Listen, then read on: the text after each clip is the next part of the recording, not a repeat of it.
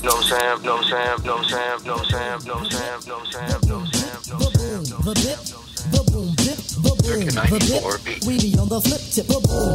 Welcome to Optimal Health for Busy Entrepreneurs, the podcast for busy and high performing entrepreneurs and leaders who are looking to create more energy and optimize their health while upgrading their brain and personal performance with precision.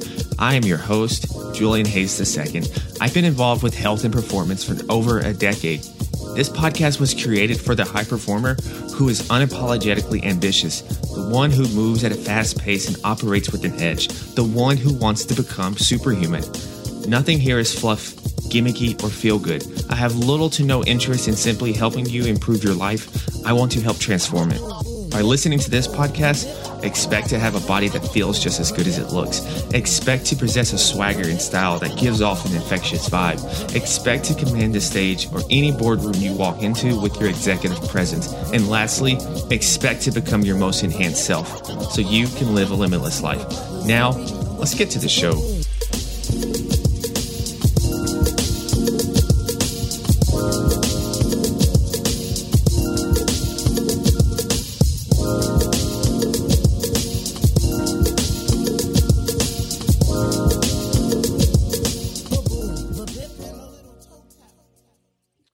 Welcome, everyone, to another episode of Optimal Health for Busy Entrepreneurs. I'm your host, Julian Hayes II, back at it again with another fascinating guest with a inside a fascinating company on a topic that I have not covered here at all. So I'm very excited to get into this. I am talking with Rob Roscow. He is the director and chief scientific officer of Mydecine Innovations Group.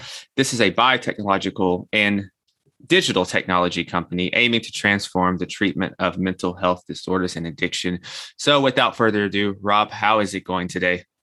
Oh, it's great. Thanks for having me, Julian. Thank you. I, am glad we got to make this interview happen. We had a couple of reschedules on here, but this uh, psychedelics and therapies and mental health is um, seems like it's an increasing popular topic and a prevailing prevailing issue today in the world. So, before That's we get started, um, let's go back a little bit and get your origin story. So, if we looked at you as a child, would we have guessed that you're doing exactly what you're doing right now?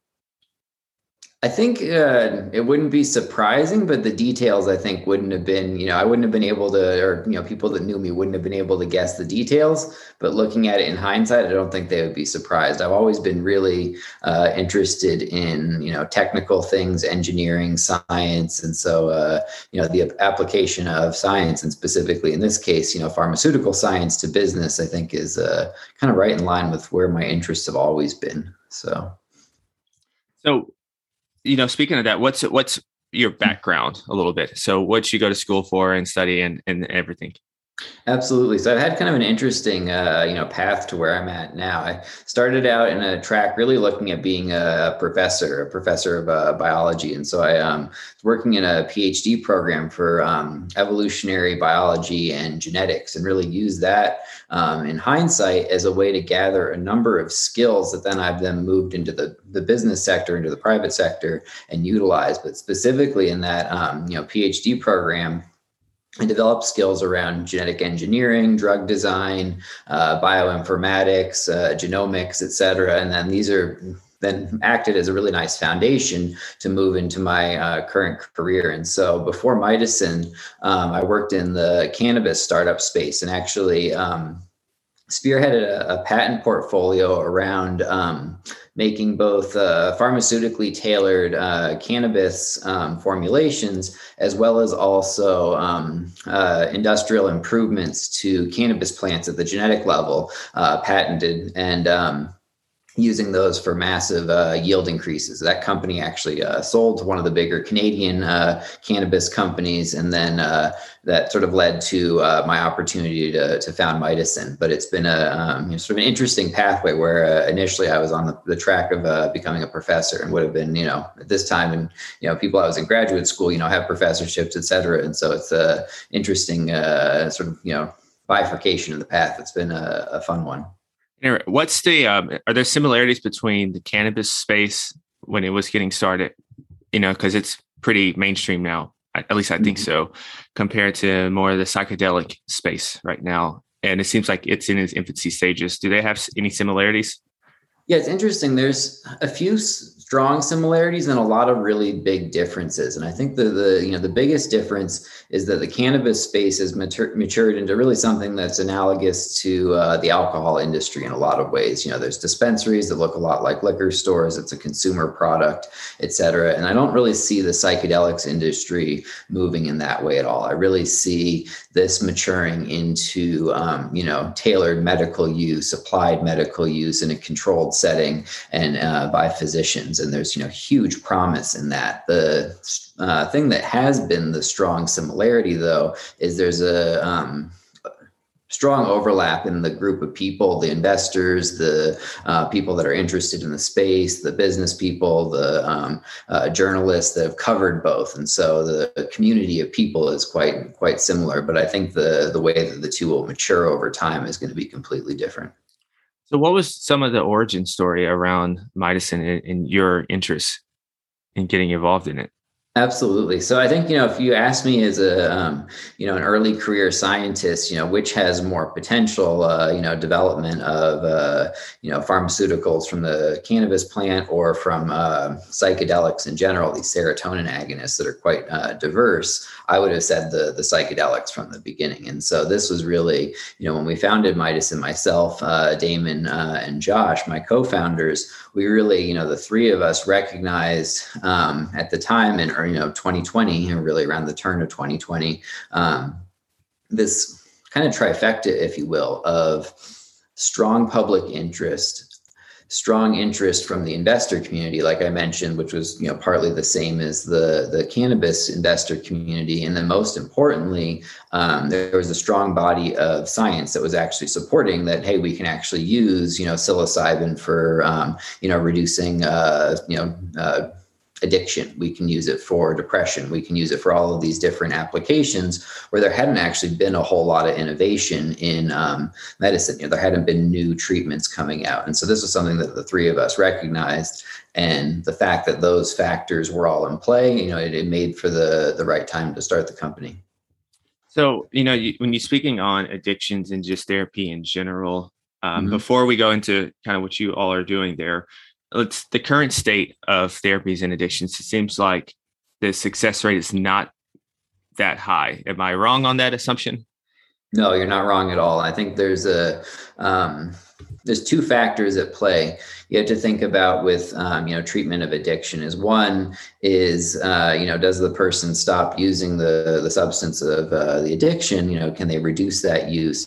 But that's then also how durable is that treatment? You know a year out two years out five years out how hard is it for that person to um, you know remain abstinent from whatever substance was their uh, you know substance of choice? And i think all of our treatments currently, especially in the, that longevity section of the um, equation, really lack. And you see a lot of you know patients going back and you know relapsing over and over these sorts of patterns. And so that's where um, you know I think there's really a, a lacking in current uh, current treatment options. So, as you guys were getting started, um, was is psilocybin, I guess, the main one that you guys yeah, so when we started, we did a survey of really kind of, you know, what was the literature that was out there supporting medical use of psychedelics, and then which of your classical psychedelics had the best, you know, foundation uh, in academia, as well as also what was the closest fit for medical use. If you um, compare, you know, I think at that time the two that would be, you know, had the most data behind them would be either psilocybin or LSD and one of the things that's actually a, a, core goal of ours is shortening the duration of activity of these drugs. If you think about a therapist, if you know you put um, think about this from the therapist point of view, when a patient is undergoing one of these treatments, they need to be um, uh, chaperoned, uh, you know, guided, if you will, through the whole experience. And so that actually requires two therapists per one patient for eight hours with psilocybin, six to eight hours with psilocybin. With LSD, for instance, that's 12 hours. And so we made our, our choice based on a combination of these factors. Which one was the best starting point for use in therapy because of the time course, um, other properties of the drug, et cetera, and then also what had the the best um, foundation. And uh, really, the, that was the the summation of it. But I think all of the classical psychedelics, so your LSD, uh, D, uh, DMT, ayahuasca, psilocybin, et cetera, all of them are not perfect fits for use in a medical setting. And there's a lot of things that can be done to improve them so that they'll work better um, in a you know a combination with therapy or other other medical applications. What are some of the more common misnomers or resistances that you guys have, have dealt with when it comes to psychedelics? Because um, if I probably go talk to the average person in my family and tell them that, hey, I, I used psilocybin a couple years ago, it was a transformative experience, a beautiful experience that I had, and I'm pretty sure it helped unlock some creativity in my brain, but I can't prove that. Yeah. What What would you What would be some of the common things that you would come up against? So, I mean, I think the, the most common is just this sort of, you know, knee jerk uh, drug war reaction, if you will, that, you know, it's all psychedelics or all drugs are evil and, you know, that there can't be positive things that come out of that. I think there's been a big change, though, that's happened in the last, um, you know, say uh, five or 10 years, especially with, um, you know, the couple of the, the books by Michael Pollan, for instance, that have seen really, you know, sort of wide readership. And I think there's a, a growing acceptance that if used correctly in the correct context, that psychedelics can actually, you know, help people uh, heal and be beneficial to their mental health. But it is a mixture at the moment of reactions, you know, from this sort of, you know, positive curiosity on one side or a, um, you know, highly skeptical, uh, you know, negative uh, ire on the other. But the, the thing that to me as a scientist always wins the day is the actual data. And the data is really, really strong. I mean, if you look at these, you know, applied clinical trials that have been done out of either uh, Johns Hopkins or Imperial College London, especially, um, you know, there's, there's strong data that there's more than a placebo signal with these uh, drugs and that there's a interesting property of them that they allow um, adults to regrow neurons in a way that's not normally um, you know not normally present. And so there's also a biomedical you know reason that you can point to. It's not just uh, someone's you know anecdotal uh, you know experience at a certain point. It's also you know you, can you point to the biomedical reason? And at this point we can we can really do both which is a much more powerful argument Speaking of data, you mentioned a study uh, from John Hopkins, and I think it was the smoking cessation. Yeah. So what what was that? What was the details of that? Absolutely. So this is really the the focus of the company right now. What we've done is we partnered with Johns Hopkins to um, run the final stages of work that they've really been working on for the last eight or 10 years. And this is some of what's been widely uh, published um, out of the, the work of uh, Dr. Matt Johnson uh, and the, the Psychedelic Center um, at Johns Hopkins. And what, what the concept really is, is uh, single use of psilocybin paired with uh, before and after therapy sessions. And the the concept is is that you can take habitual smokers so people that have uh, smoked for well over a decade or you know pack a day or more smokers and have tried and failed to quit multiple times.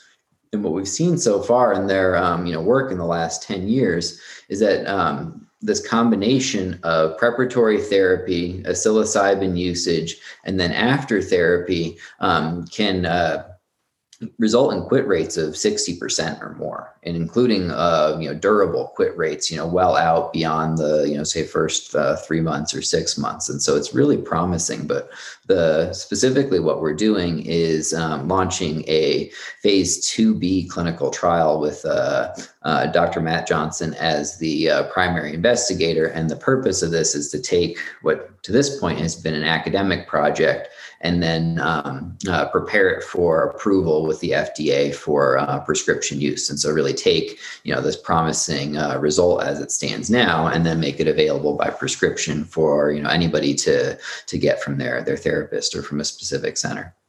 Oh wow! And I guess so. When we hear about prescriptions, the next thing is, um, are these things something that you have to take for infinity? I guess, or Is there a specific no, and that's actually this is the most exciting thing. And so normally when you think of um, medication, especially especially medication in the mental health sector or mental health space, it's something that you're taking daily uh, for months or years on end. This is really just one dosage. So the, the therapy, there's you know a number of preparatory therapy ses- sessions leading up to a single day where the patient takes psilocybin Mhm. and then a follow-up session. And really what you're doing in those therapy sessions is reminding the patient why do they want to quit, you know, how negative the smoking is for their health. And it seems really like what's happening, and this is kind of the exciting part, is there's a synergy between setting up this expectation with the patients that the psilocybin will um, affect a change in their habitual smoking giving them all the reasons as to why they want to do that. And then they take the psilocybin it has a profound experience it's you know you know wildly different than somebody's normal daily experience. And so it does provide that sort of impetus for them to affect change.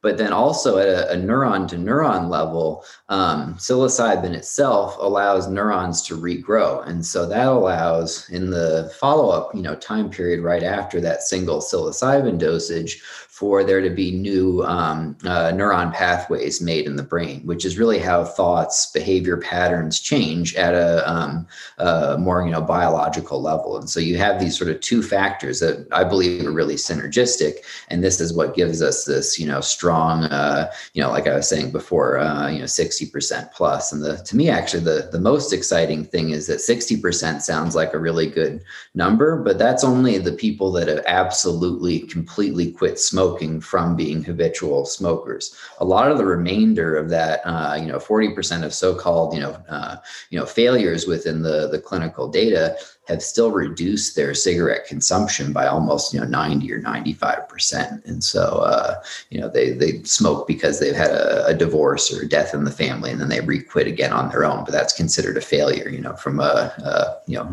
health point of view, that's actually really good, that sort of reduction. So. And so, speaking of neurons, is that um, I think if I remember correctly, I saw another study or, or thing that you guys were looking into, and it was about the modifications at the molecular level. And, and this was this part of it.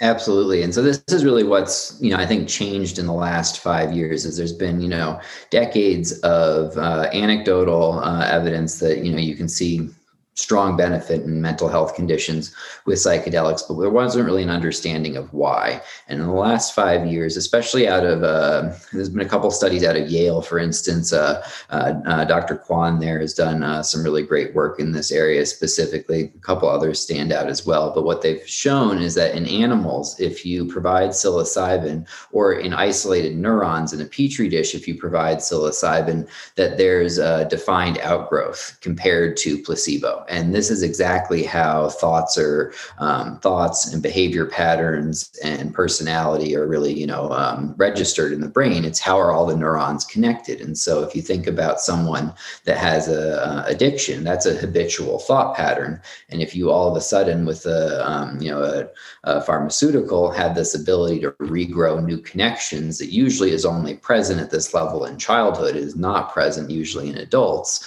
um, you can really start thinking about how that paired with therapy can allow people to overcome their addictions to reset those thought patterns and you know lay down uh, new pathways that are uh, non you know addiction forming and you know uh, a topic that is i guess another thing that's prevalent and getting more popular is microdosing mm-hmm. and specifically for depression or anxiety so mm-hmm. have, have you all looked into that a little bit Absolutely. This is something that we're really uh, interested in, but have been somewhat guarded with. Um, knowing that there's, you know, like you're saying, there's a huge interest uh, in the, the popular, um, you know, just in the populace about uh, microdosing.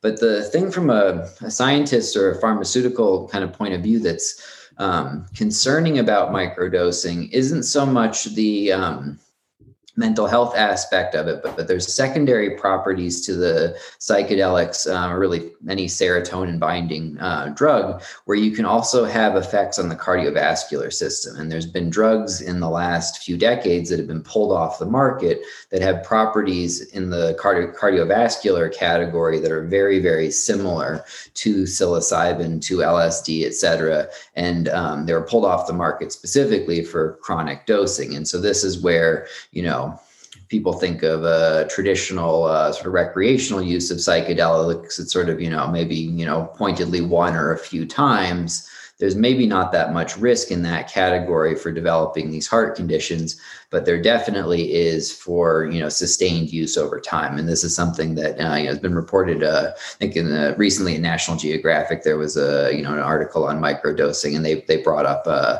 uh this concern as well. And so this is something that we've been we've kind of seen it from po- both sides. You know, there's a strong potential, huge amount of interest, um, but there's this risk factor. And so this is actually something in our uh, research that we've actually addressed. And so uh, a lot of our long-term research outside of the the smoking cessation study that I was just mentioning is how do we improve this category of drugs for medical use? And this is one of the things that we've targeted is that you can maintain the properties that are all related to uh, neurons, neuron binding, et cetera, like we were just talking about but you can remove the binding in the, the heart that uh, causes this risk factor. And so this is something that we've actually done with one of our, uh, our prototype uh, new molecules. Uh, we call it Myco 005, but this is at the, the benchtop level at the moment. So, oh, wow.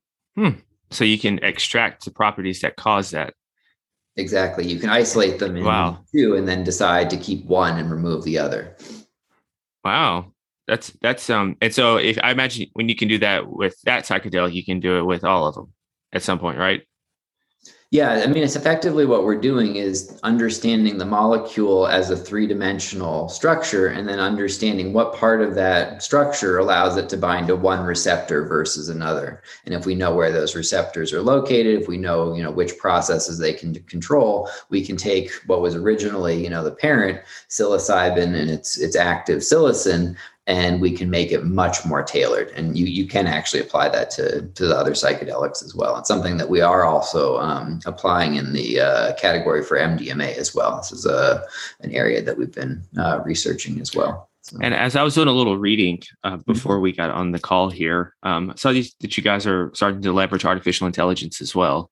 Yep. And so, so yeah. this is exactly in the category of how of what we're talking about, mm-hmm. and this is this is partly how we're doing it. Is that um, the way that we understand these molecules as three dimensional structures is really twofold. One, we can test how they bind in cells in a petri dish on the benchtop, but we can also model that binding in the computer and then run a whole number of iterative calculations on kind of every small molecular change that we could make to that base structure. And so this is this is how we're using the AI. We can literally model the binding of these receptors and then change, you know, one thing here or there and check one to the next to the next.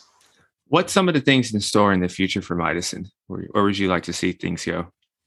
So I think you know what we're talking about right now is really what gets me most excited. The fact that we can take something with really strong promise like psilocybin you know, we can show with smoking cessation as a very, you know, good demonstration of its uh, medical application. And I think those applications, not only for Mydecine, but from the, the broader community, especially the academic community, will then increase over time. And so I'm excited that we can then, in parallel to that, improve these molecules for medical usage. Because like i was saying at the beginning the, as they're sort of you know provided from nature there's a lot of medical potential a lot of potential for treatment but they're not great fits. You know if you have a patient that uh, wants to undergo a psilocybin session you need two therapists with that patient for um, you know six or eight hours. That becomes incredibly expensive. And so you know the ability to shorten that time which is one of the things that we're doing with our research as well is really kind of uh,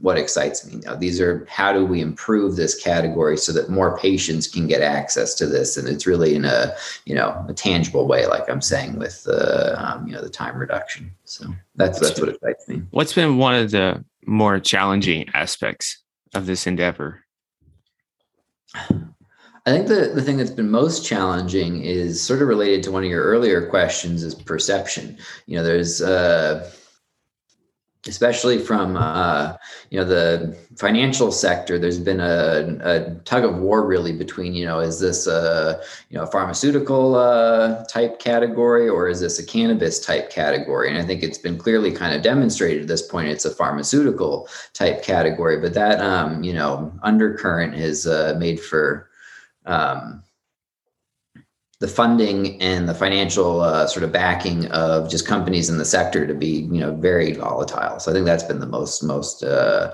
challenging thing is that there's you know really strong fundamentals as far as you know clinical application medical usage but um, you know there's just uh, skepticism until it's proven. And so uh, you know uh, funding and funding climate has always been a, a tricky thing with this so.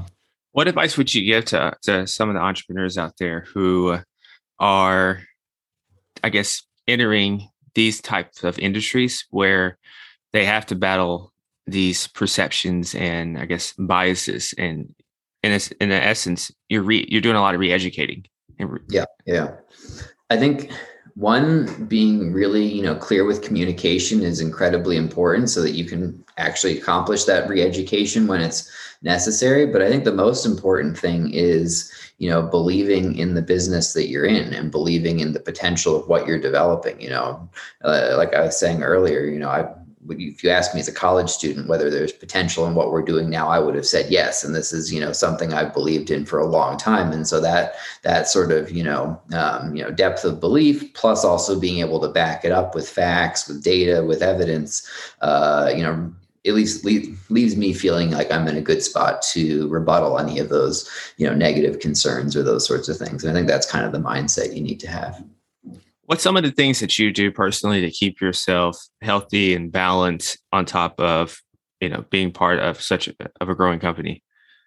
Definitely. No, it's uh it's definitely demanding. And so it's something that, you know, I, I'm constantly, you know, balancing my time. But the the thing I always like to do is I um really spend almost all of my time outside of the company, either with my family. I have uh, two small children, and then uh, you know, so that's a, a, very you know nice, completely different mindset and relaxing, etc. And then I also um, try to make sure to get you know a good bit of exercise. I live in Colorado in the Front Range, and so I can take really good advantage of you know hiking and mountain biking and skiing, and that's really kind of uh, th- those are my uh, releases, if you will. And I think uh, the fact that they're um, active is there's a lot of benefits to you know that sort of physical activity matched with uh, you know sort of more stressful work for you know whatever reason it's a, a good benefit.